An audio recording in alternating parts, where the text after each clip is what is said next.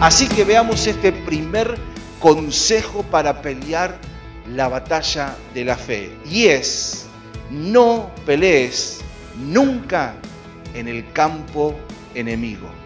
Pelear la buena batalla de la fe significa reconocer contra quiénes estamos peleando. Nuestra batalla no es directamente con personas, con circunstancias, sino con lo que está obrando en esas personas y en esas circunstancias. Así que como cristianos no podemos caer en la trampa del enemigo, nosotros tenemos que discernir espiritualmente de dónde vienen los ataques, de dónde vienen las batallas, las guerras. Lo primero que tenemos que entender es que nunca tenemos que entrar en el juego del enemigo. Nunca tenemos que entrar en el terreno del campo enemigo. El águila, cuando caza, y se enfrenta a una presa, por ejemplo, una serpiente, el águila no pelea con la serpiente en el suelo, sino que la lleva y la invita a volar.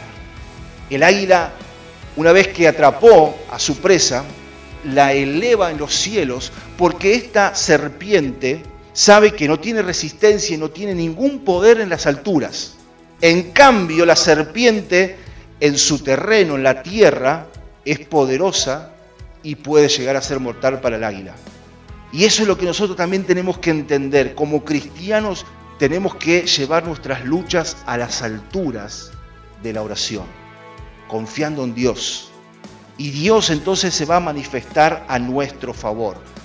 Así que Dios quiere darnos la victoria y quiere que aprendamos a batallar en el campo correcto, que es en el campo que Dios nos ha entregado a cada uno de nosotros.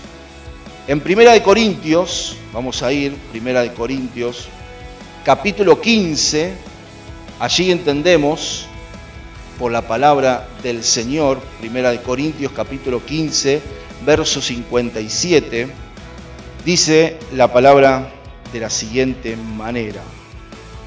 Más gracias sean dadas a Dios que nos da la victoria por medio de nuestro Señor Jesucristo.